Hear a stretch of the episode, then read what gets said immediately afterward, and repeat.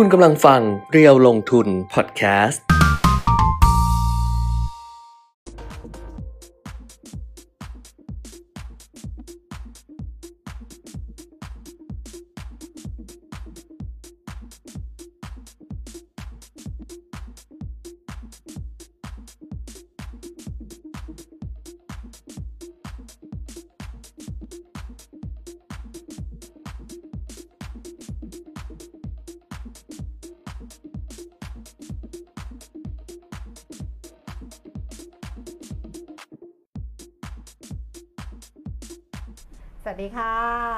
ดีครัอับปเดตเทรนด์ลงทุนนะคะ กับเพจเดียวลงทุนพุธที่ 8 ธันวาคม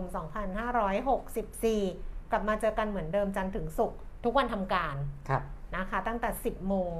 นิดๆ10 โมงอะ่ะ เป็นต้นไป เมื่อวานเมื่อวานใช่ไหมที่ไปเร็ว เมื่อวานเลิกเร็วไงวันเลิกเร็วเมื่อวานเลิกเร็วที่ประชุมครับ วันนี้ก็เลยจะคุยถึงเที่ยง ไม่น่าไหว ตอนนี้มันจะไม่ค่อยมีเรื่องเรื่องอาประเด็นข่าวอ่าเศรษฐกิจเข้ามานะเพราะว่ามันไปยุ่งกับเรื่องของการระบาดของโอไมครอน กับเรื่องการเมืองบ้างโออะไรมิบ้างโอมิโอมิครอนแล้วนะโอเขามิคเขารอนออกมาเขาแล้วเหรอประกาศ ไม่รู้ดูจากของน้องคนนึงอะอือฮึบอกว่าเขาประกาศอย่างเป็นทางการให้เรียกว่าโอมิครอนโอมิครอนมเออโอมิครอนนั่นแหละ แต่ว่าเวลาเวลา ออกเสียงก็คนด้วยความชินอ่าตัวท้ายก็จะเป็นครอนนั่นแหละโอมิครอนเออนั่นนะเออชีวิตมันก็ยุ่งหลายเรื่องนะอ่าฮะยุ่งทั้งเรื่องนี้ด้วย ยุ่งทั้งเรื่องต้องแบบ อันนี้อ่านยังไง อันนี้อะไรยังไงอ่าแต่ก่อนที่จะไปอ่านอะไรยังไงก็ตามเนี่ย วันนี้ทักทายกันได้เหมือนเดิมนะคะ ส่งข้อความมาได้ค่ะ สวัสดี อากาศดีอือฮึพยายามใช้ชีวิตให้ดีครับ แม้ว่ามันอาจจะไม่ค่อยดี แต่อืมเราก็จะทำทุกอย่างให้มันดีไม่มันก็ดูดูดูดีขึ้นขึ้นกว่าช่วงก่อนหน้านี้ที่เรายังไม่รู้ว่า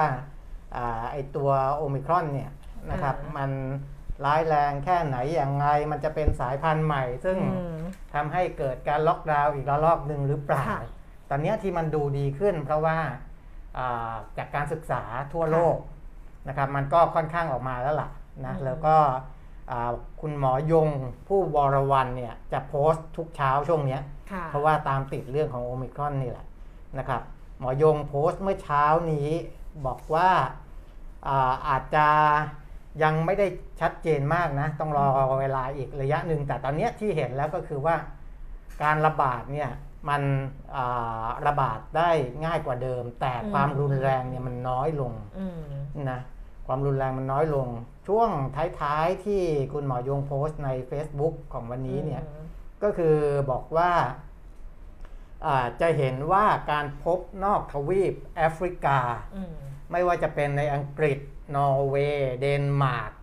ประมาณครึ่งหนึ่งเป็นแบบไม่มีอาการค่ะเป็นสายพันธุ์นี้ไม่ไม่ไม่ปรากฏอาการ เออ แต่ไม่มีอาการอ่าและอีกเกือบครึ่งหนึ่งเนี่ยมีอาการน้อยค่ะนะครับ เมื่อเทียบกับสายพันธุ์เดลต้าค่ะ นะอ่าแล้วก็ในอ่าทวีปแอฟริกาตอนใต้เองเนี่ยผู้ป่วยสายพันธุ์โอไมครอน ก็มีแนวโน้มที่จะรับไว้ในโรงพยาบาลน้อยกว่าสายพันธุ์เดิมเดลต้าค่ะอันนี้ในแอฟริกาใต้เองนะมก็มีแนวโน้มที่จะรับผู้ป่วยเนี่ยไว้น้อยกว่าสายพันธุ์เดลต้าอืมนั่นถ้าทั้งหมดนี้คุณหมอยงบอกว่า ถ้าทั้งหมดนี้เป็นความจริง ซึ่งวงเล็บไว้ว่า ที่ต้องรอการพิสูจน์อีกระยะหนึ่งนะอืมก็นับว่าเป็นข่าวดีและอืมเราก็อยากให้เป็นเช่นนั้นอืมนะครับไอ้ย่อหน้าสุดท้ายที่หมอยงเขียนเนี่ยสำคัญ หมอยงบอกว่าถ้าโรคไม่มีอาการรุนแรง ไม่มีความรุนแรง และมีการติดเชื้อเป็นจำนวนมาก การติดเชื้อก็จะเป็นเหมือนการสร้างภูมิต้านทานโดยธรรมชาติค่ะจำได้ไหมเวลาไอ้ตอนโควิดระบาดใหม่ๆ แล้วค่ะก็อยากให้มันแพร่กระจายไปเลยนะ แล้วก็เพื่สอร้างให้ภูเกิดมิสร้างภูมิคุ้มกันสร้ทางภูธรรมชาติอืมไม่ต้องไปพึ่งวัคซีนวัคซีนอืมนะครับคุณหมอยงบอกว่าอ่าเหมือนการเป็นการสร้างภูมิต้านทานโดยธรรมชาติอืมซึ่งเมื่อถึงเวลานั้นเนี่ยความจำเป็นที่จะต้องใช้วัคซีนก็จะลดลงอืมวัคซีนเนี่ยก็จะเอาไปใช้เฉพาะกับกลุ่มเสี่ยงเท่านั้นอืมนะครับอ่าแล้วก็ตลาดของวัคซีนก็จะไม่ได้อ่า ตลาดของวัคซีนจะได้อยู่ในมือของผู้ซื้อเสียทีออืมนั่นก็คือหลังจากตอนเนี้ยหลังจากเป็นของผู้ผลิตมาใช่นานตอนนี้เออผู้ผลิตโอ้สามารถกำหนดราคาได้ใช่อะไรได้ จะส่งให้ใครไม่ส่งให้ใครเออออะไรได้หมดนะครับ แต่ว่าถ้าเกิดว่ามีภูมิคุ้มกันหมู่ทั่วไปเนี่ยนะวัคซีนจำเป็นจริง ๆสำหรับเฉพาะคนที่มีเป็นเอ่อความเสี่ยงความเป็นกเสี่ยลุ่งมกเสี่ยลุ่งมเสี่ยงเอออมคนที่ยังไม่เสี่ยงอาจจะรอได้อืมอะไรอย่างเงี้ยนะครับอ่า ผู้ซื้อก็จะเป็นผู้กำหนดวัคซีนได้ค่ะว่าเราจะเลือกซื้อจากไฟเซอร์โบเนอร์นาแอสตราเซเนกาหรืออะไรต่ออะไรนะครับราคงราคามันก็จะกลับเข้ามาสู่อ่าราคาที่เป็นธรรมมากขึ้นประมาณนั้นนะอันนี้ค่ะคือสิ่งที่ หมอยงโพสต์ล่าสุดเมื่อเช้านี้เองนะครับ คุณขึ้นต้นมาไม่ให้เกียรติต้นคริสต์มาสดิฉันเลยเข้าไปเรื่องราวใช่ยังไม่ไม่ไม่รู้ว่าไม่บรรยากาศอะไรนี่เลยใช่ไม่ให้นะเกียรติจิงกระเบลของดิฉัน ซึ่งน้องเออๆทีมแอดมินเพจเรียวลงทุนเอออุตส่าห์เอามาตั้งไว้แอดมินไลน์แอดเรียวลงทุนครับเขาทุ่มเทสัพพะกำลัง แล้วเขาบอกว่าเออพี่เดี๋ยวเปลี่ยนแล้วนะเขาสั่งต้นใหญ่มา เขาบอกต้นนี้เบื่อ เจมส์บอกเอาเหรอเบื่อ เอออยู่หลายปีแล้วพี่เบื่อออ๋อแต่มันก็ยังดูสวยงามใช้ได้หอนกันนะเจมส์สั่งต้นใหญ่มาอ๋อเอาแต่ว่าเดี๋ยวก่อนคือจะบอกเออว่าหนึ่ง การเข้ารายการต้องให้เกียรติต้นคริสต์มาสเออดิฉันด้วยสองคือคุณปิ่มไม่ต้องให้เกียรติเสื้อดิฉันด้วย ก็เห็นใส่บ่อยแล้วตัวเนี้ย ใส่บ่อยอะไร ยังเหรอ มันไม่ได้มันไม่ได้อากาศอย่างนี้อ๋อ เออใครบ้าอยู่ๆอากาศ 38 องศาเลยใครจะมาใส่เดินถนน อ๋อ อันนี้เป็นอ๋อเฉพาะอ่าโอ้ช่วงที่อากาศหนาว ช่วงที่อากาศเราต้องออกจากวินต้องเทอร์วินเทอร์ต้องออกจากบ้าน7โมงกว่าอ๋อๆหลังจากนั้นไม่ได้ เออ ร้อน เมื่อเช้าตอนเจ็ดโมงนี้ ก็งงเหมือนกัน อุณหภูมิ 21 องศามันซึ่งมันก็ไอ้งงทำไม โทรศัพท์มันเตือนนะไม่มันเป็นอย่างนี้อะมันมันเย็นเหรอตอนเช้าเช้าๆเนี่ย เขาไม่เคยสัมผัสเลยค่ะ เพราะว่าชีวิตเขาอยู่ในห้องนะคะ ห้องทำงาน เออ แล้วเขาก็ขึ้นรถค่ะ แล้วเขาก็ ขับกลับแล้วเขาก็อยู่ในคอนโดเออออกจากคอนโดเขาก็ขึ้นรถค่ะ แล้วเขาก็มาอยู่ที่ทำงาน คุณไม่เคยสัมผัสอากาศอากาศข้างนอกเลยข้างนอกเลยเออเออเสาร์อาทิตย์อย่างเงี้ยมัน 19 นะคุณปิยมิตรอ๋อแต่คุณไม่สัมผัสไงเพราะว่าเสาร์อาทิตย์เออคือคุณอยู่ในห้องนอนเออแล้วก็อยู่ในแล้วก็กินข้าวแล้วก็กลับเข้าห้องนอนเออเออชีวิตคุณเป็นแบบนี้เดี๋ยวคนก็จะมาบอกอีกว่า เอาอีกแล้วครับ เอาอีกแล้วครับเออต้นใหญ่จะบังหน้า ไม่ต้นใหญ่ก็ไม่ตั้งตรงนี้สิคะต้นใหญ่ก็จะต้องแบบว่า เออหามุมหามุมหาน่อยมุมเออต้นใหญ่ก็จะต้องหามุมหน่อย ไม่รู้ว่าเจมส์สั่งมาใหญ่แค่ไหนก็ไม่รู้ ไม่รู้เหมือนกัน เห็นแบบเท่าเท่าคนเลย สูงเท่าคนถ้าเท่าเราอะได้ไงเออแต่ละคนต้องดูว่าสูงเท่าไหร่ไงเออเรานี่แบบว่าตัวเปียกไงเอออ้าวแล้วเมื่อกี้จะพูดอีกเรื่องหนึ่งหรืออ๋อจะบอกว่าอย่างนี้ จะบอกเออว่า พอมีจิงกระเบลแล้วมีอะไรแล้วอย่างอ่าเงี้ยฮะสัปดาห์หน้าค่ะครับสัปดาห์หน้าพลาดไม่ได้ สัปดาห์หน้า สัปอ๋อดาห์หน้ามีอ๋อ กิจกรรมใหม่เข้ามาอะอะอะประกาศไว้ก่อนเลยคุณทำเสียงเออเออทำเสียงเออใหญ่มาก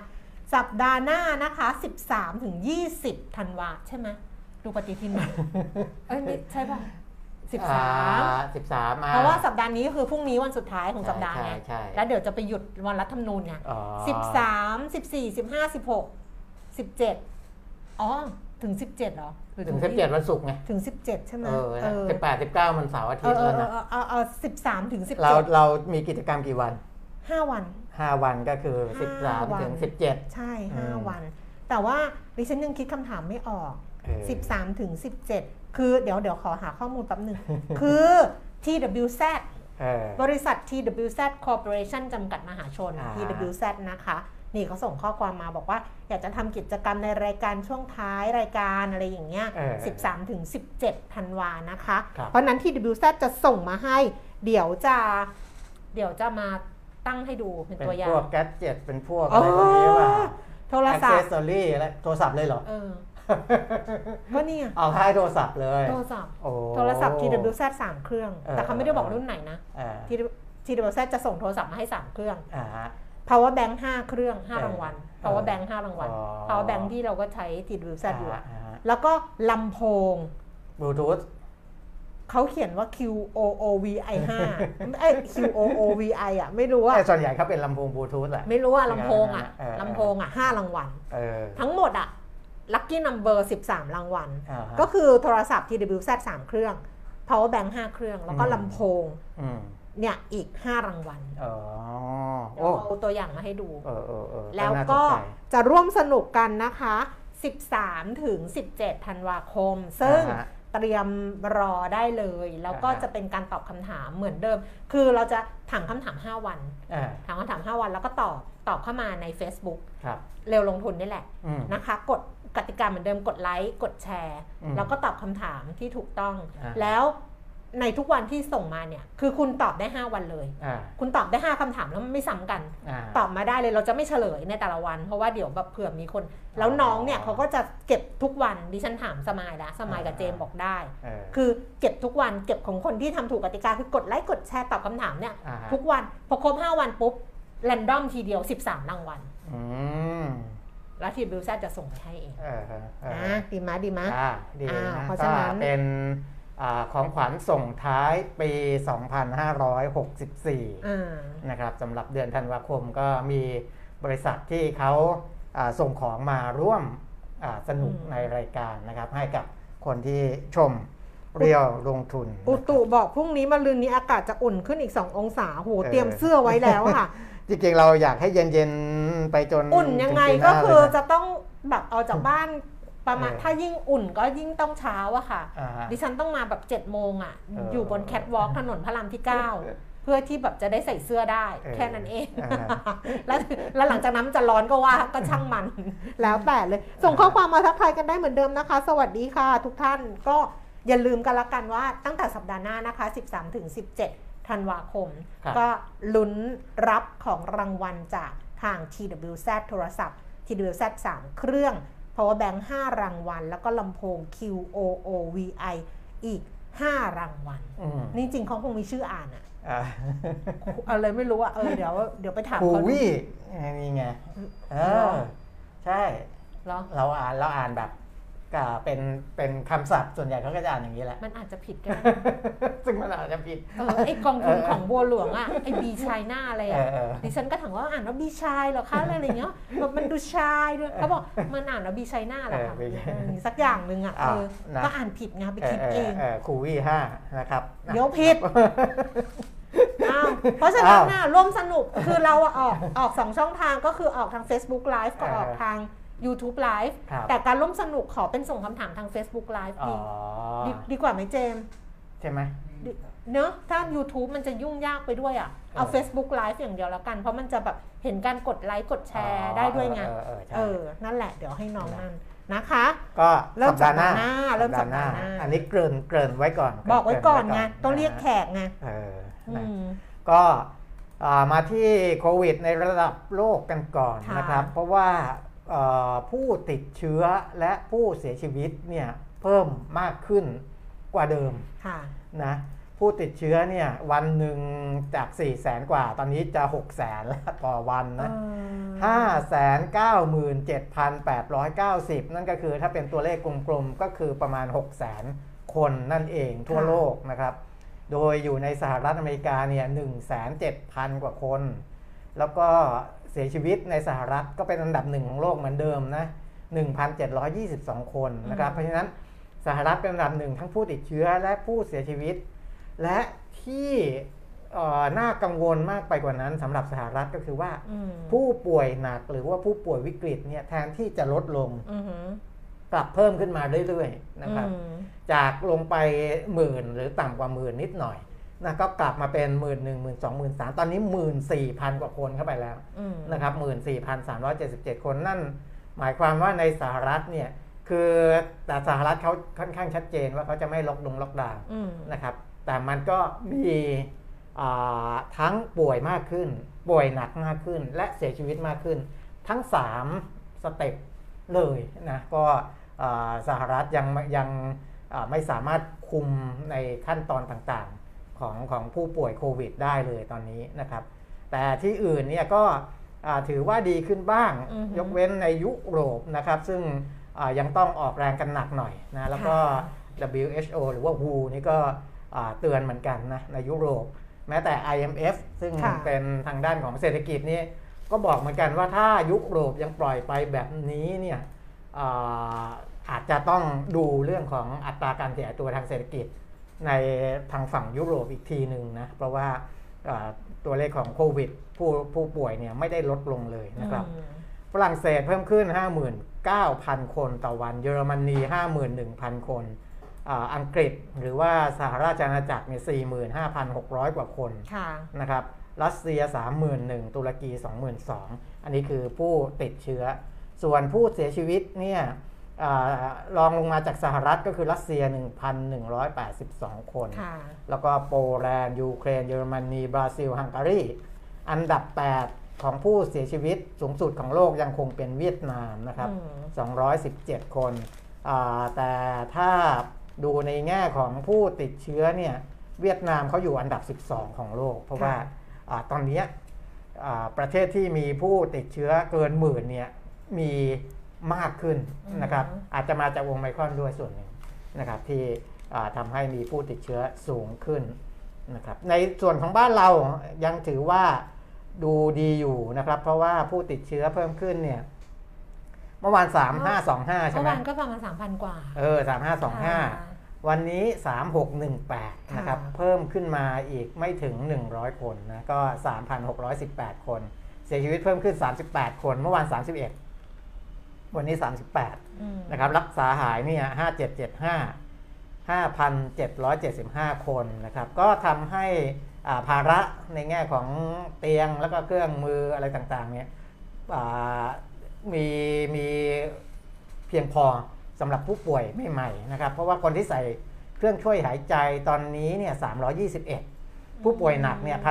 1,217อืมนะครับเพราะฉะนั้นอ่า ตัวเลขพวกเนี้ยก็ทำให้ให้ในแง่ของการบริหารจัดการเชิงสาธารณสุขของบ้านเราเนี่ยไม่ได้หนักมากในช่วงนี้นะครับแต่ว่านี่ก็แสดงให้เห็นเหมือนกันนะคะว่าหลังจากที่เราเปิดเมืองเออ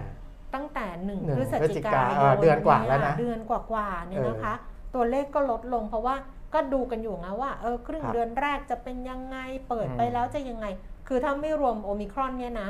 ก็คือ แนวโน้มดีอะอ่าเปิดเมืองแล้วแนวโน้มดีเศรษฐกิจก็ขยับไปได้ แต่ว่าตอนนี้อ่าบรรดาผับบาร์ใช่ไหมสถานบันเทิงอะไรอย่างเงี้ยยังเปิดไม่ได้ อันนั้นก็เป็นก็ก็ก็ยังติดอยู่ตรงนั้นแหละครับเออก็เป็นถ้าเป็นความกังวลแหละก็คือแล้วถ้าลองเปิดตรงนั้นดูแล้วดูตัวเลขเนาะอืมก็อาจจะอาจจะต้องลองอะเออต้องลองอะต้องลองอะแต่พอดีมันมีโอมิครอนไงมันก็เออเลยแบบว่า อาจจะลองยากเพราะยิ่งถ้าติดเร็วอะ มันก็ใช่ไหมอ่าฮะเดี๋ยวมันพรึบขึ้นมาแล้วมันก็มีปัญหาใช่อืมตอนเนี้ยกรุงเทพมหานคร 800 กว่านะอืม853แปดร้อยนี่ก็เด้งขึ้นมานะคะ เพราะตอนแรกมันหกร้อยอะมันลดลดลงไป700แล้แล้ววก็เออขึ้นมาอีกทีหนึ่งนครศรีธรรมราช241ค่ะนะครับนอกนั้นเนี่ยต่ำกว่า 200 หมดแล้วนะค่ะสงขลา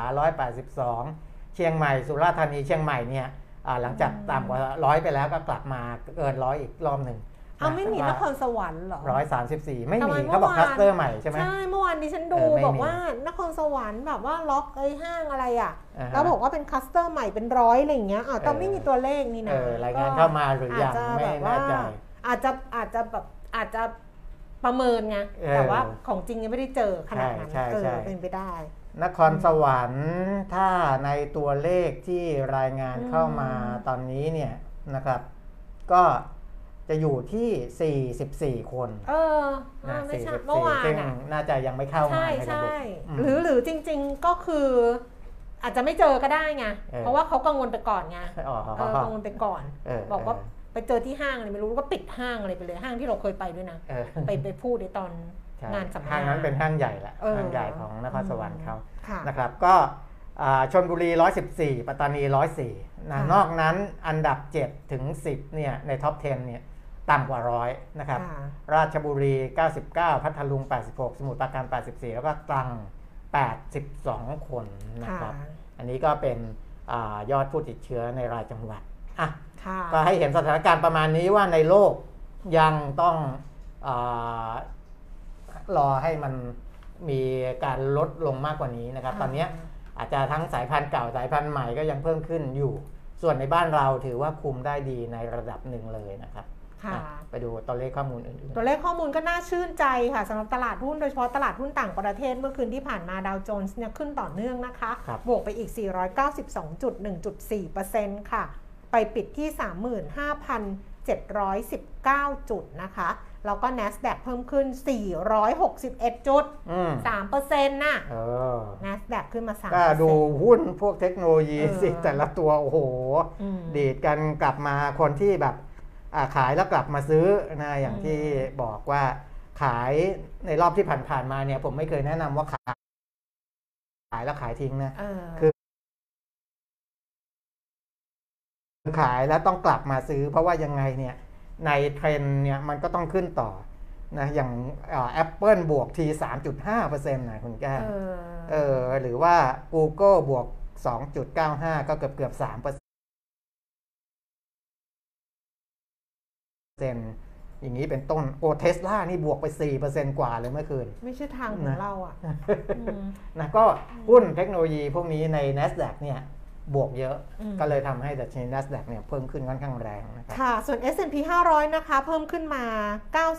95.2%ค่ะ ก็สรุปว่า NASDAQ เนี่ยบวก 3% S&P 500 บวก 2%ดาวโจนส์บวก 1.4%ค่ะ ยุโรป ลอนดอนฟุตซี่ร้อยปรับตัวเพิ่มขึ้น 107จุด 1.49%ดัคซังเฟิร์ตเยอรมนีเพิ่มขึ้น 433 จุด 2.8%แล้วก็ CAC 40 ตลาดหุ้นปารีสฝรั่งเศสเพิ่มขึ้น 199 จุด เกือบเกือบ3%นะ 2.9%อ่าฮะส่วนตลาดหุ้นในเอเชียนะคะก็ก็ปรับตัวเพิ่มขึ้นแต่ก็ไม่ได้แรงครับไม่ได้แรงเท่าซีกของทางสหรัฐกับทางยุโรปนะคะ เช้านี้โตเกียวนิเกอีเพิ่มขึ้นมา เออก็แรงอยู่เหมือนกัน 318.1.12%ค่ะ ทางเซ็งฮ่องกงบวก 52.0.2%เซียไซ300 ตลาดหุ้นเซี่ยงไฮ้ปรับตัวเพิ่มขึ้น 46.0.9%มาดูความเคลื่อนไหวของตลาดหุ้นบ้านเรานะคะ เช้านี้ขึ้นไปสูงสุด 1,620 จุดอืมต่ำสุด 1,616 จุด ล่าสุด 10นาฬิกา24 นาทีค่ะดัชนีราคาหุ้น 1,617.77 จุด ปรับตัวเพิ่มขึ้น 8.49จุด0.53%มูลค่าการซื้อขาย 14,400 ล้านบาท SET fifty index ค่ะ 963.50 จุด เพิ่มขึ้น 5.54 จุด 0.58%มูลค่าการซื้อขาย 6,800 ล้านบาท เนี่ยดิฉันเคยอ่านหุ้นอย่างเงี้ยตอนจัดครับวิทยุอะแล้วมีคนส่งข้อความมาถามว่าว่าทำไมจุดมันเยอะจัง ไม่รู้จะตอบยังไงเลยดัชนีราคาหุ้น 1,617.77 จุดอ๋อเพิ่มขึ้น 0.53 จุดเออ SET fifty 963.59 จุด เพิ่มขึ้น 5.63 จุดอย่างเงี้ยเขาถามว่าทำไมจุดมันเยอะจัง ตอบไม่ถูกหุ้นซื้อขายสูงสุดฮะหน่วยหน่วยของดัชนีมันเป็นดัชนีเนี่ยไงคือตอนหลังๆเขาเขาก็ในทั้งภาษาเขียนภาษาพูดก็จะละไว้ จะละไม่พูดจุด ที่เป็นหน่วยขไม่องได้ดัชนีอุ้ยดิฉันเคยโดนคุณวีระฮะว่าอ้าวเหรอ ใช่ว่าดิฉันจัดรายการแล้วดิฉันบอกว่าดัชนีราคาหุ้น 1,617.77 เพิ่มขึ้น 6.49เนี่เอยอโดนว่าเลย บอกว่าคุณทำไมไม่พูดหน่วยเออไม่ได้ เออต้องพูด เพราะฉะนันไม่ได้มันไม่ได้เพราะไม่รู้ว่าเดี๋ยวเกิดเอาหน่วยมันเป็นอะไรเออใช่หน่วยเป็นอะไรเออดิฉันโดนว่าออกอากาศเลยคุณปีมิดิฉันข้ามไป แต่ไม่ได้ตั้งใจข้ามเหมือนแบบ เหมือนกับมันมันลืมหรืออะไรสักอย่างเอออะแล้วดิฉันเคยพูดคำว่าร้อยละสองเปอร์เซ็นต์อะโอ้ยโดนด่าข้ามชาติเลยอะเออคือแบบโหกูทำผิดขนาดนี้เลยเหรอวะร้อยละสองเปอร์เซ็นต์ร้อยละสองเปอร์เซ็นต์มีที่ไหนเออไม่มีเราดิฉันก็ยังให้ยกูพูดอะไรผิดไปปะวะเมื่อกี้คุณพูดว่าอะไรแบบอะไรอย่างเงี้ยมันมีที่ไหนจะแบบอ๋อนี่โดนแม้กระทั่งตลาดหุ้นลอนดอนนะเออดิฉันน่ะตลาด โดนคุณวีระหุ้นลอนดอนอ่าฮะดิฉันบอกตลาดหุ้นลอนดอนเออเขาบอกถ้าดิฉันจะออกเสียงลอนดอนให้ออกลอนดอนถ้าจะลอนดอนก็ลอนดอน ดูดิเออเขาสอนใครอย่างนี้ไหมคะเวลาเขาเขาจะเขาเขาสอนนะเขาสอนนะเออเออเออแล้วก็สอนเอาอากาศนะเขาบอกถ้าคุณจะลอนดอนอะคุณต้องลอนดอนคุณจะมาลอนดอนลอนดอนไม่ได้ไม่มีลอนดอนไม่ลอนดอนอย่างเงี้ยเออถ้าจะตลาดหุ้นลอนดอนก็ลอนดอน โอ้ย เอาไปดู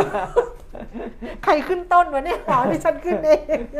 ไปดูอ่าหุ้นที่ซื้อขายสูงสุด อันดับหนึ่งนี่เขียนหนังสือได้อีกเล่มเนาะค่ะโอเคเออแต่ไม่มีคนซื้ออะหนังสืออะ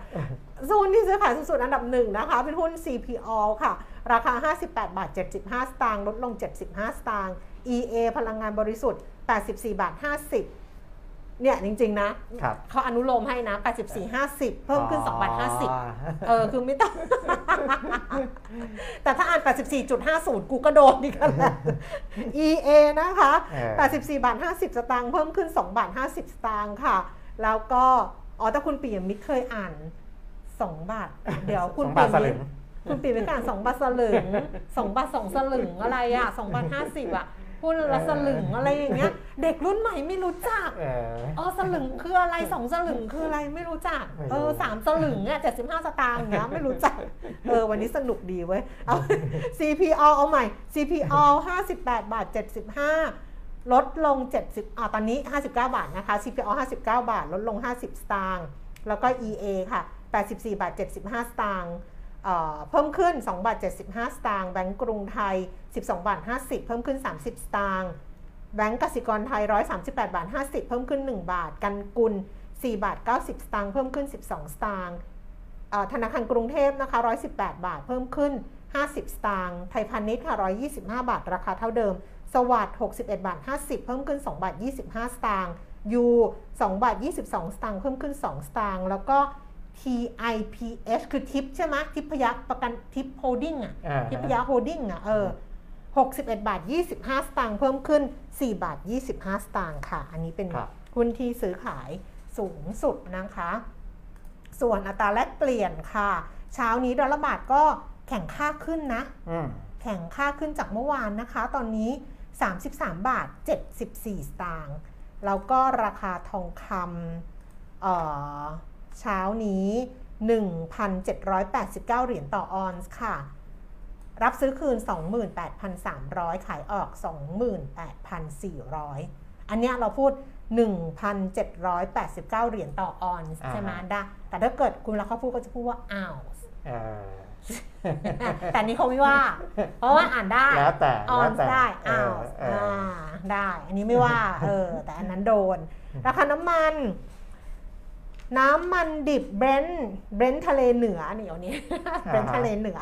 75 เหรียญ 21 เซนต์ ลดลง 23 เซนต์ เวสเท็กซัส 71 เหรียญ 82 เซนต์ ลดลง 23 เซนต์ต่อต่อบาร์เรลนะคะ แล้วก็ดูไบค่ะ 71 เหรียญ 65 เซนต์ ดูไบนี่เพิ่มขึ้น 2 เหรียญเป็นราคาเมื่อวานนี้อะครับสรุปก็คือเบรนท์75 เหรียญ ดูไบ 71 เหรียญ เวสเท็กซัสประมาณ 71 เหรียญค่ะอ่าฮะ ครบแล้วไหมครบแล้ว ครบแล้วนะครับ นี่คือเรื่องจริงนะที่พูดเนี่ยเพราะถ้าเรื่องไม่จริงเขาต้องเดี๋ยวเขาต้องมาว่าแล้วเราเอาเอาเรื่องอะไรมาพูดอะไรอย่างเงี้ยจริงนี่คือเรื่องจริงเนี่ยโดนแบบทุกอย่างเลยอะเออเออโดนแบบสารพัดจริง ๆ Facebook อ่าฮะค้างค่ะเลยต้องมา YouTube ก่อนน้องตาลอ๋อเฟซบุ๊กค้างใช่แล้วเดี๋ยวเวลาเรามีกิจกรรมร่วมสนุกก็ค่อยไปในทางใช่ใช่ Facebook ใช่อีกใช่ทีหนึงใช่เพราะว่ามันไม่ต้อง real มันไม่ต้อง real time ขนาดเออแบบว่า ต้องส่งกันพึ่บพั่บไงเดี๋ยวอ่าฮะค่อยค่อยส่งมาแล้วก็รวบรวมทีเดียวเดี๋ยวค่อยเดี๋ยวจะใช่เล่าอีกทีหนึ่งช่วงหลัง10 10โมงครึ่งไปแล้วอะที่คนเข้ามาอีกรอบหนึ่งอะเออเพราะว่าจะมีคนที่ดูที่เพิ่งเข้ามาในช่วงหลัง10โมงครึ่งครับนะคะ จะบอกกิจกรรมพิเศษในสัปดาห์หน้าเอออ่อะตอนนี้นี่ที่ผมหาหาอยู่เนี่ย ผมพยายามจะหาว่าไอ้ BAY อะนะอืมที่ไปซื้ออ่าพอร์ตสินเชื่อ ของที่บูมเบิร์กเขารายงานข่าวอะเออจริงๆอะถ้านั่นเขาจะต้องแจ้งเข้ามาแจ้งที่ตลาดหลักทรัพย์แล้วไงแต่ว่าดู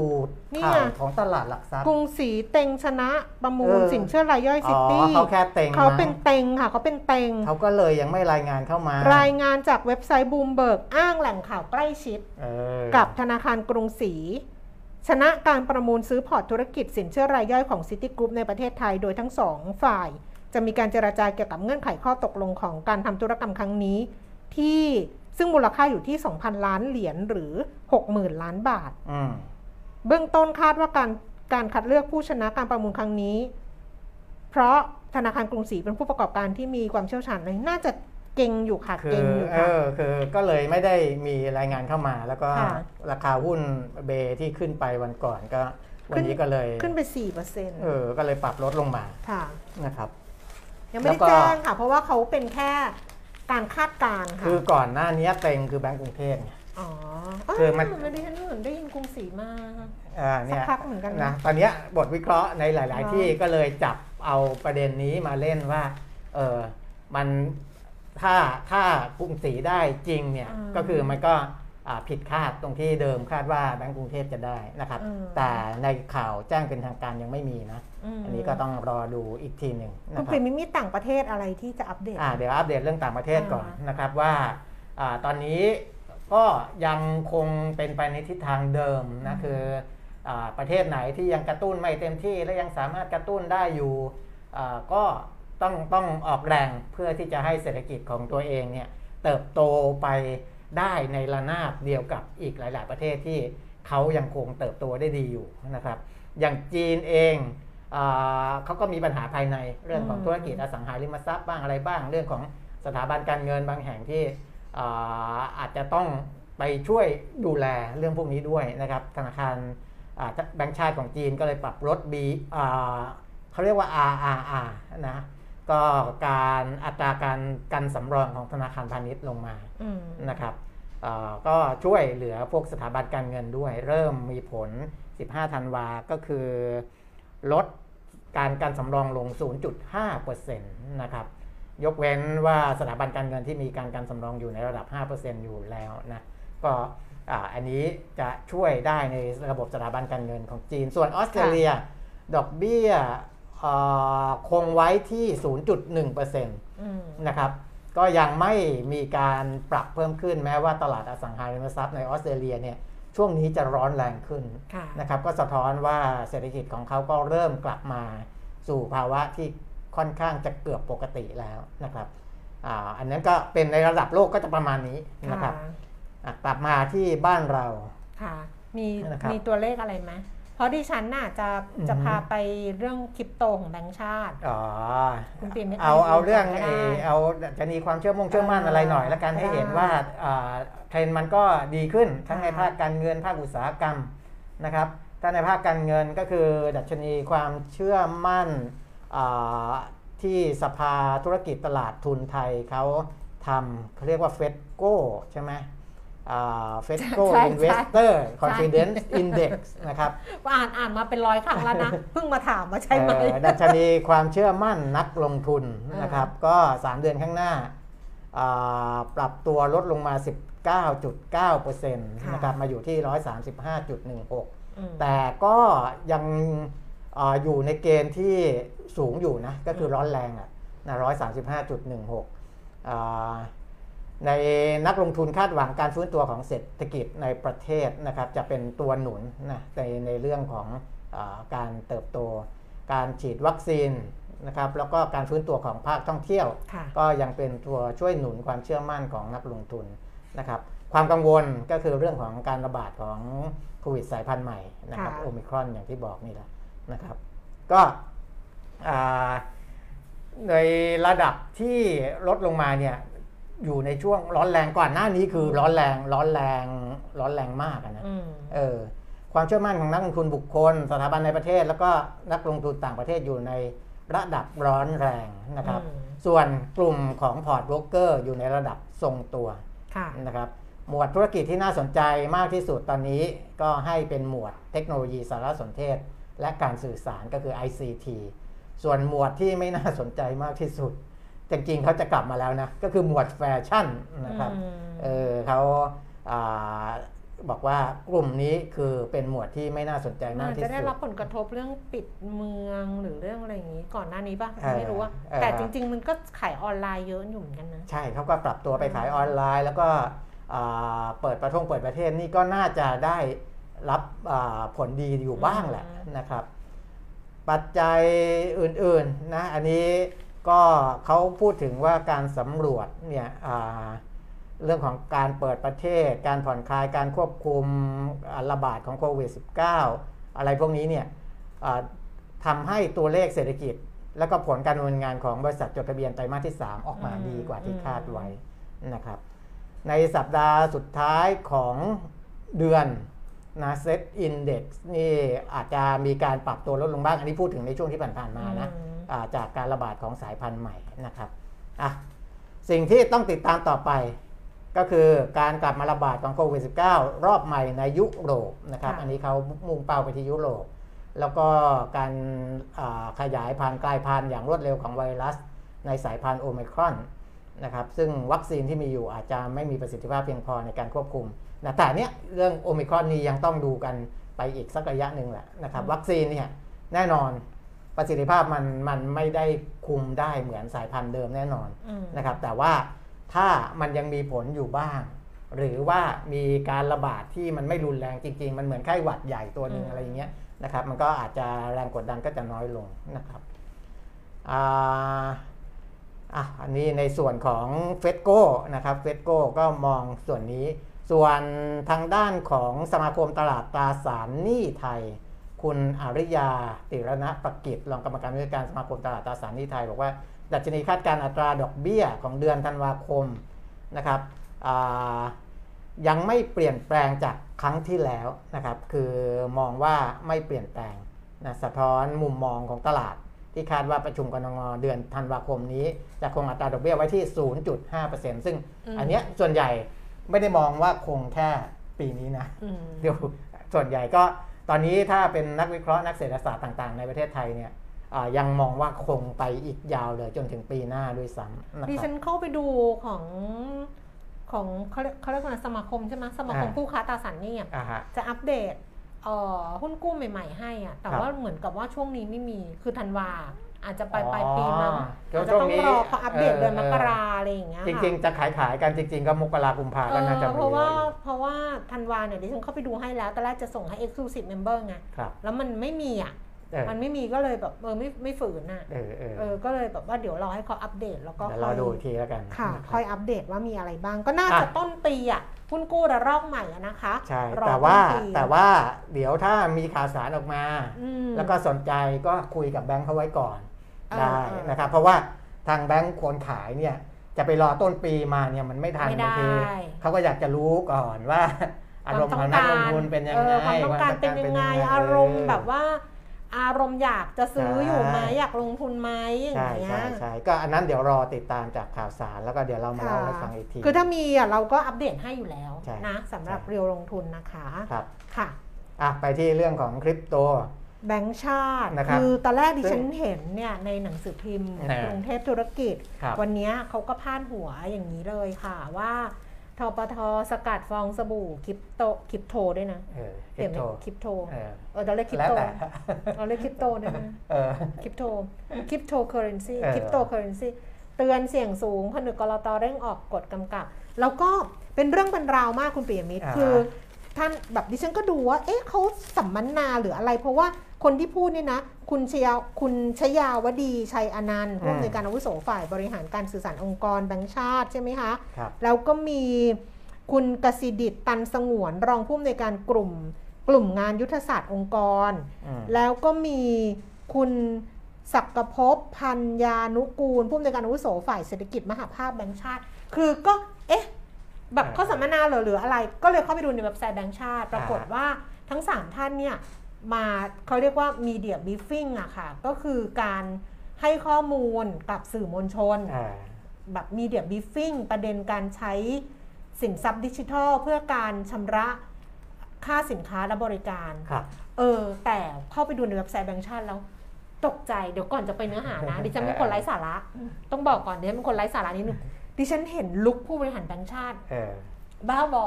อ่าฮะ นึกว่าดูสตาร์ทอัพ นึกว่าดูซีรีส์สตาร์ทอัพ เออ นึกว่าดูหัวหน้าทีมฮันจีพยอง อ่าฮะ เออ นึกว่าดูนัมโดซาน เออคุณดู look เขาสินี่เออเจจะเออส่งไปให้เออ เจมส์ขึ้นแล้วเกิน เออคือเขาเขาใส่ไม่รองเท้าผ้าใบมาทำงานอะ เออ คือแบบ เมื่อเขาก่ไม่อนไม่ใช่เหมือนเคือเมื่อก่อนน่ะภาพลักษณ์ที่เรามองเมื่อก่อนเวลาแบงค์ชาติแถลงอะเออเราจะเห็นว่าผู้บริหารเนี่ยใส่ชุดผ้าไหมมาเลยผู้หญิงอะเออเออนะเดินใส่ชุดผ้าไหมมาเลยเออใส่สูทใส่อะไรอย่างเงี้ยครับอันนี้ก็ใส่สูทแต่แบบสูทแบบแบบเออโคเรียนสไตล์อะเออเออแล้วก็แล้วก็ท่านผู้บริหารชาย ซึ่งท่านเป็นผู้อำนวยการเป็นรองผู้อำนวยการใส่เสื้อยืดเออใส่เสื้อแล้วก็ใส่สูทแบบทับลำลองทับเออแล้วก็อะไรอย่างเงี้ยเออแบบเออมันคือ เข้าใจไหมใช่ใช่คือลุคเนี่ยที่มันที่มันอย่างเงี้ยมันทำให้มันทำให้ดูอะอ่าฮะมันมันเปลี่ยนไงอืมคือแม้กระทั่งสไตล์ของผู้บริหารอะไรอย่างเงี้ยใช่มันสะท้อนให้เห็นหมดเลยว่า เอ้ยมันเปลี่ยนนะ มันไม่ได้เออแบบว่าจ้องมาเหมือนเดิมเออเออ นี่คือแบงค์ชาติดิฉันชอบชอบธนาคารหนึ่งประเทศไทยมาก ชอบเนื้อหาชอบเว็บไซถึต์งบอกว่า แบบตอนนี้ชอเขาบสไตล์เขามากอะอ่าการที่ผู้บริหารระดับผู้อำนวยการออกมาเออให้ข่าวมาพูดเนี่ยมันก็มากขึ้นกว่าในอดีตค่อนข้างเยอะนะอยากดูรูปไหมอะอืมเดี๋ยวส่งไปให้เจมส์ได้ไหมอะเจมส์ขึ้นได้ไหมอะขึ้นได้ส่งไประหว่างในที่อ่านไลอะเดี๋ยวเอนะอนะครับอก็ยากดูรูปมันไหมมันก็เป็นเป็นการปรับให้หน่วยงานไม่มันกำกับมันดูแลเนี่ยเข้าถึงแล้ได้วมันง่ายเข้าขึ้กับนคนไงมันรู้สึกเออเหมือนกับว่า เอออะไรประมาณเนี้ยอะนะ เจมส์อยู่ไหนเอาเจมส์อยู่นี่ก็ส่งไปในในกรุ๊ปละกันเจมส์เอาไปอ่าฮะขึ้น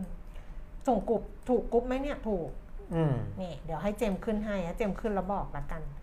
นี่คือเอามาจากเว็บไซต์แบงค์ชาติอ่าฮะเออเดี๋ยวเดี๋ยวเนื้อหาค่อยไป คือดูอันนี้ก่อนครับ ดูว่า look ผู้บริหารของแบงค์ชาตินี่แบบว่า เด็ดขาดคุณปิ่นมิตรต้องเปลี่ยนแล้วนะเนี่ยจะมาอะไรอย่างนี้ไม่ได้แล้วนะเขาต้องไปใส่กางเกแบงบยีนฮะใส่กางเกงยีนไม่ได้อันนั้นก็อาจจะแบบเยอะไปนิดนึงเอออ่อะเดี๋ยวนี้เนื้อหาสาระคืออย่างนี้ค่ะ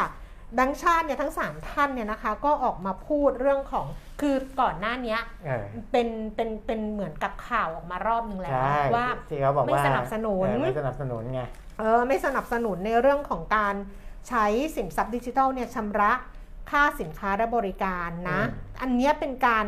เป็นการออกมาย้ำอีกทีหนึ่งบอกว่าตอนเนี้ยแบงก์ชาติแล้วก็กรตเนี่ยอยู่ระหว่างการหารือเพื่อที่จะดูแลในเรื่องนี้ เพราะว่าต้องดูแลความเสี่ยงทางภาคธุรกิจ แล้วก็ภาคประชาชน ผู้ใช้เงินดิจิทัลในการชำระเงิน ซึ่งคาดว่าจะมีความชัดเจนเกี่ยวกับการเข้าไปกำกับเนี่ยเร็วๆนี้นะคะ แล้วก็ คุณวิระบอกแต่งแบบวินเซนโซโหไม่ได้ ถ้าไม่ใช่ส่งจุงกินะ อย่าไปแต่ง เออแบบเนี่ยพูดแล้วก็เลยเถิดเห็นไหมคือถ้าเกิดเราจะแต่งแบบวินเชนโซเราต้องเป็นซงจุงกิเท่านั้น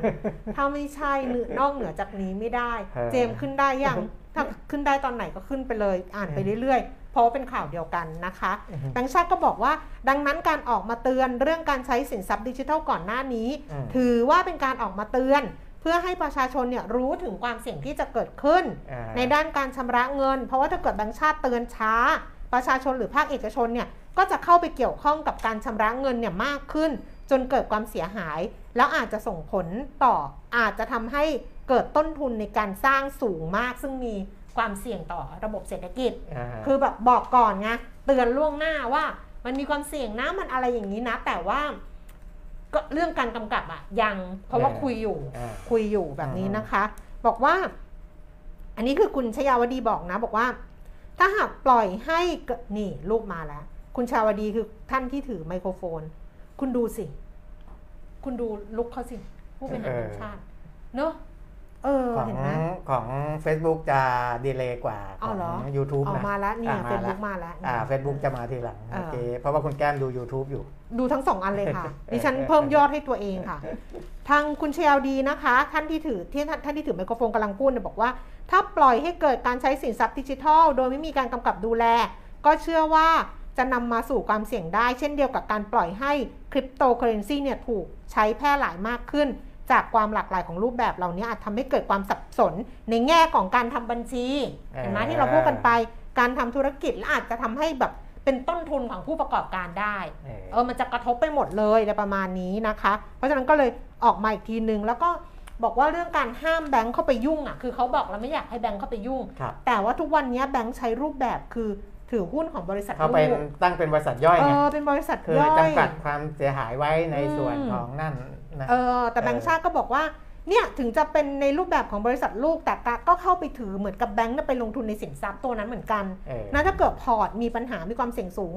ก็จะต้องมีการดำรงเงินกองทุน เพื่อไม่ให้กระทบต่อความมั่นคงของแบงก์หรือผู้ฝากเงินในอนาคตนะคะอ่าฮะเออแต่เขาก็ไม่ได้ถึงกับพูดว่า ห้ามหรือว่าอะไรนะ เพียงแต่ออกมาเตือนอะไม่ได้แบบไม่ได้อืมไม่ได้สกัดอะอ่าฮะ เออแต่ไม่เห็นด้วยแต่อ่าไม่ได้ห้ามอ่าไม่ได้สกัดแต่ต้องดูแล ประประมาณนี้ก็แล้วกัน เออ อันอื่นๆเหรอมันก็เป็นเรื่องทางเทคนิคแล้วอะเจมส์เอาลงแล้วล่ะรูปอะให้ดูแค่เนี้ยค่ะ ว่าเออเขาแบบเนอะนะใครดูคือสตาร์ทอัพไหมใครดูซีรีส์สตาร์ทอัพไหมเนี่ยแบบอย่างนี้เลยเวลาเขา present กันก็จะเออประมาณแบบประมาณนี้เลยอย่างนี้เลยอ่าฮะดูดีเอาไปใช้ได้ค่ะนะครับ ส่วนอืมเอออันนี้เป็นการนำไปใช้จับจ่ายชำระค่าสินค้าและบริการ ใช่ใช่นะส่วนในเรื่องของการลงทุนนั่นคริปโตมันก็อ่าพ่วงฟูขึ้นใช่ในยุคที่ดอกเบี้ยต่ำนะอ๋อ ขออีกหน่อยได้ไหมอะเออว่าคือคุณศักดิ์ภพซึ่งเป็นผู้อำนวยการอาวุโสฝ่ายเศรษฐกิจมหาภาคบอกว่า ในแง่ในหลักการเนี่ยนะในแง่ของสินทรัพย์ดิจิทัล แบงก์ชาติกังวลทุกทุกเรื่องไม่เท่ากัน คือกังวลทุกเรื่องไม่เท่ากันอ่าฮะแต่สิ่งที่กังวลมากก็คือไอ้เรื่องที่จะนำมาเป็นสื่อกลางในการชำระเงิน เพราะว่าครับสินทรัพย์ดิจิทัลมีหลายประเภท บางประเภท เช่นแบงค์แบงค์คอยอืม blank coin ที่ไม่มีสินทรัพย์หนุนหลังอ่าอ่าก็อาจจะเกิดความเสี่ยงในเรื่องของการรักษามูลค่าของเงิน ซึ่งอาจจะเกิดความผันผวนได้ ในส่วนของการลงทุนก็ขึ้นอยู่กับความเสี่ยงของแต่ละคนอ่าแต่ว่าบทบาทของแบงก์ชาติเนี่ยไม่ได้เปลี่ยนไป สิ่งที่จะต้องดูแล 3 มิติก็คือ ทำให้เงินเป็นเงินอืมด้านแรกคือทำให้เงินเป็นเงินอ่าฮะรักษาค่าของเงินตราให้มูลค่ายังคงเดิม เหมือนกับการดูแลเงินเฟ้อดูแลอัตราแลกเปลี่ยน เหล่านี้สะท้อนค่าของเงินอืมฮึมิติที่ 2 ดูแลไม่ให้ระบบเศรษฐกิจกระแทกจนเกินไปอืมโดยการทำให้เศรษฐกิจเติบโตอย่างยั่งยืน ดูแลภาวะการเงินให้สอดคล้องกับภาวะเศรษฐกิจในแต่ละช่วงเวลาอ่าฮะมิติที่ 3 คือการให้ การเป็นผู้ให้กู้ยืมแหล่งสุดท้าย ครับ ตอนเวลาที่แบบส่วนเซงานต่างชาติอืม ก็จะเป็นคนที่ให้กู้ยืมเนี่ยแหล่งสุดท้าย ดังนั้นหากมีการนำดิจิทัลเคอเรนซีมาใช้อย่างแพร่หลายมากขึ้น และมาทดแทนเงินบาท 3 บทบาทนี้อาจจะเปลี่ยนไป อืม แบงก์ชาติอาจจะไม่สามารถเข้าไปดูแลเหรียญเหล่านั้นได้ทำให้ความสามารถดูแลภาวะการเงิน ให้สอดคล้องกับภาวะเศรษฐกิจในแต่ละช่วงเวลา ก็จะน้อยลงอ่าฮะเออเขาพูดชัดดีนะเออนะ แล้วปีหน้าบอกว่าให้จับตาดูจะออกภูมิทัศน์ใหม่ไตรมาสแรกปี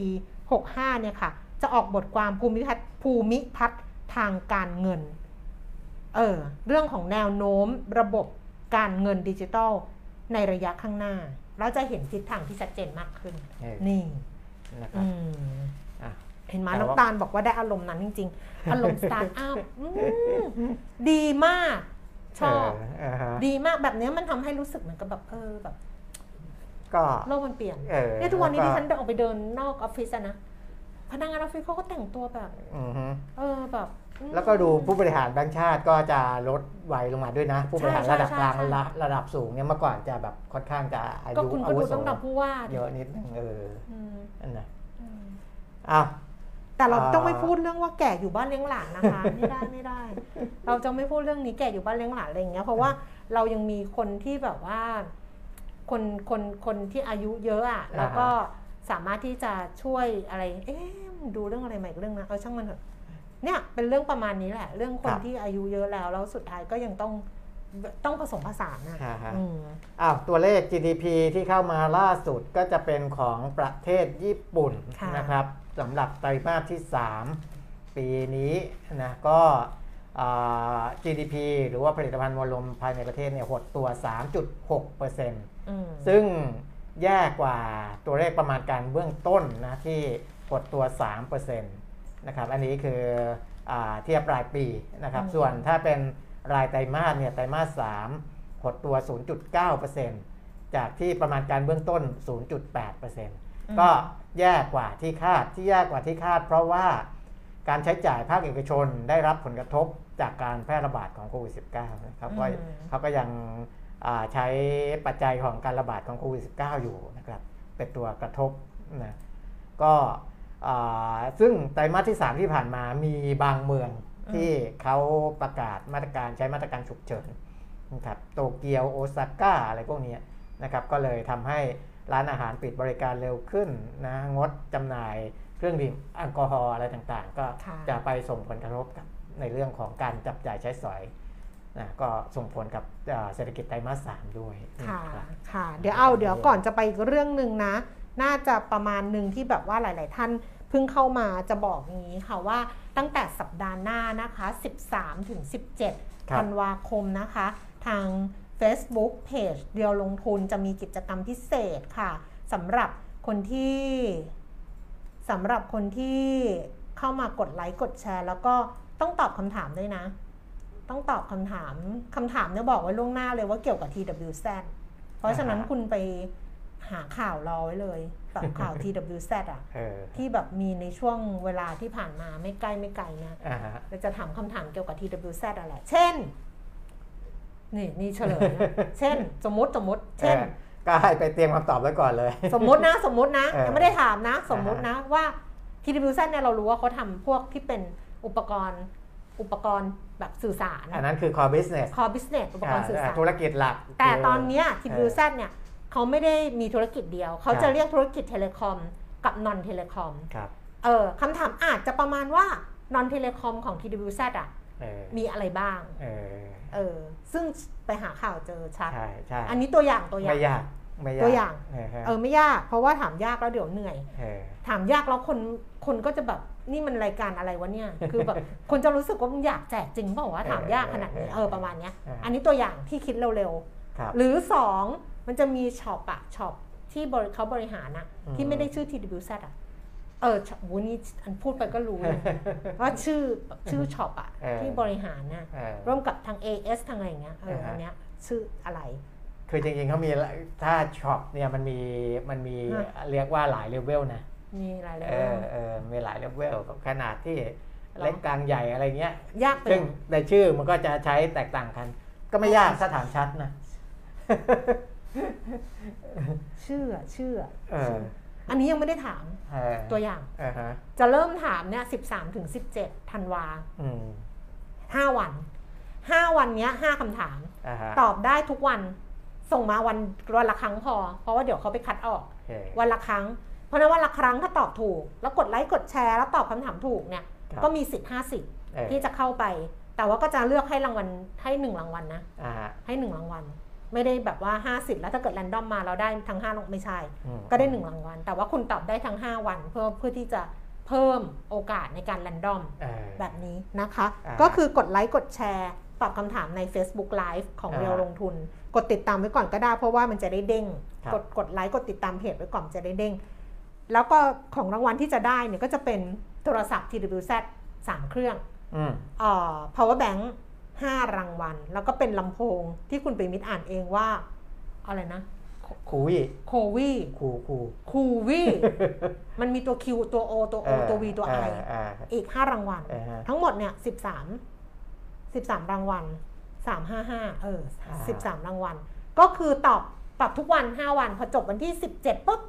ก็แรนดอมครับได้ 13 ท่านครับแล้วก็ส่งของไปให้อ่าฮะเริ่มสัปดาห์หน้าอะค่อยว่ากันอ่า เรื่องนี้นิดนึงละกัน เพราะว่าวันนี้จะเห็นว่าหุ้นเช่าซื้อหลาย ๆ ตัวเนี่ยอ่าเป็นบวกขึ้นมานะอืมมันอาจจะเกี่ยวข้องกับการเข้าไปในเซ็ตร้อยเซ็ตห้าสิบอะไรด้วยอืมแต่ว่าตัวหนึ่งที่มันมีผล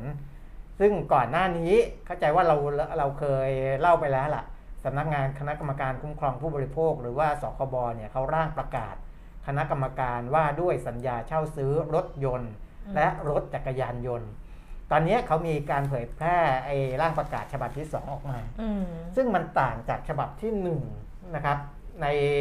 สาระสำคัญเลยแหละ ที่จะมีผลกับเรื่องของอาผลประกอบการของธุรกิจเช่าซื้อเลยนะอย่างเช่นเรื่องของเพดานดอกเบี้ยเนี่ยคุณแก้มอืม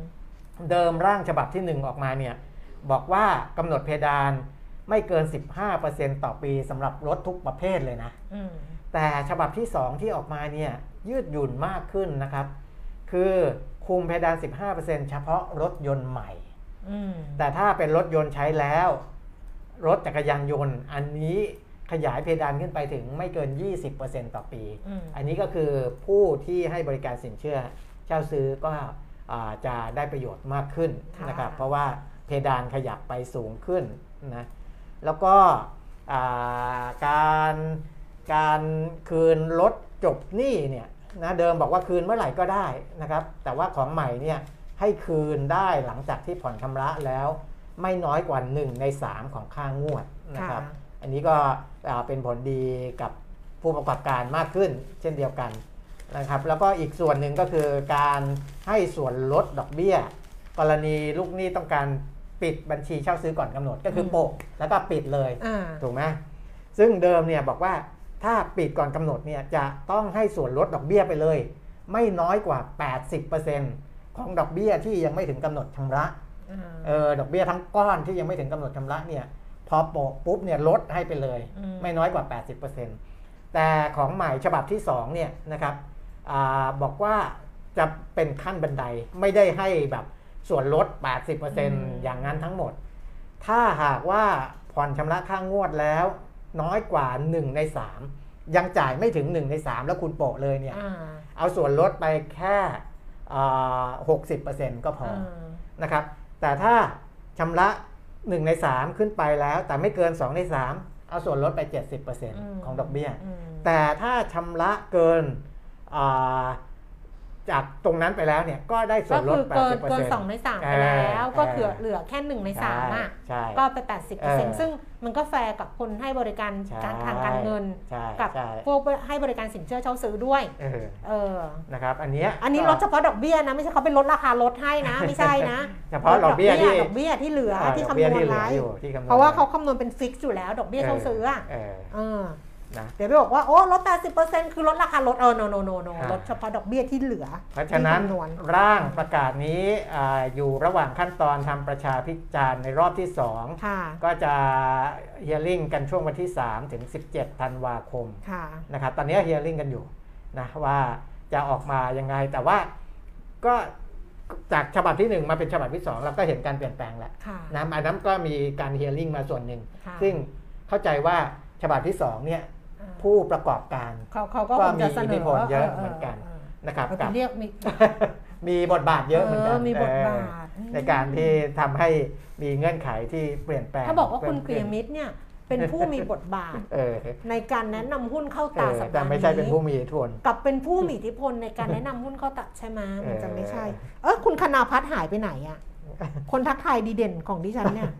เออดิฉันนึกออกในยอยู่ๆดิเขาฉัอยู่ในก็กนู้นกหรือเปล่า YouTube หรือเปไม่ล่าอยู่ไม่อยู่ที่ไหนเลย ปกติต้องทักทายดีเด่นแห่งเออประเทศไทยของดิฉันนะรางวัลทักทายดีเด่นแต่วันนี้ติดงานอ่าเพราะฉะนั้นอันนี้เปลี่ยนไปก็น่าจะนะเอื้อยังประเฮีโยยชริ่งน์กันอยู่อ่า ค่ะ ก็น่าจะเอื้อประโยชน์ให้กับครับผู้ประกอบการใช่มากขึ้น แต่ครับว่าอันนี้เป็น hearing แล้วเดี๋ยวยังมีข้อสรุปอีกนะครัคะ บ วันนี้บอกเราจะจัดถึงเที่ยง ไม่มีอีกเรื่องหนึ่งน่าสนใจ อ่าฮะ คือทาง DES ก็คือไม่รู้จักหรอกถ้าบอก DES อะ เออฮะ กระทรวงดิจิทัลเพื่อเศรษฐกิจและสังคม กระทรวงอืม DE อะเออแล้วมี DES เพื่อสังคมไง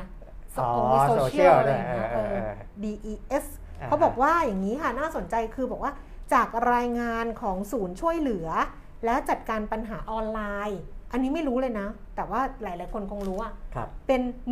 1212อืมเออเนี่ยหนึ่งศูนย์ไอศูนย์ช่วยเหลือและจัดการปัญหาออนไลน์ สายด่วนหรือเปล่า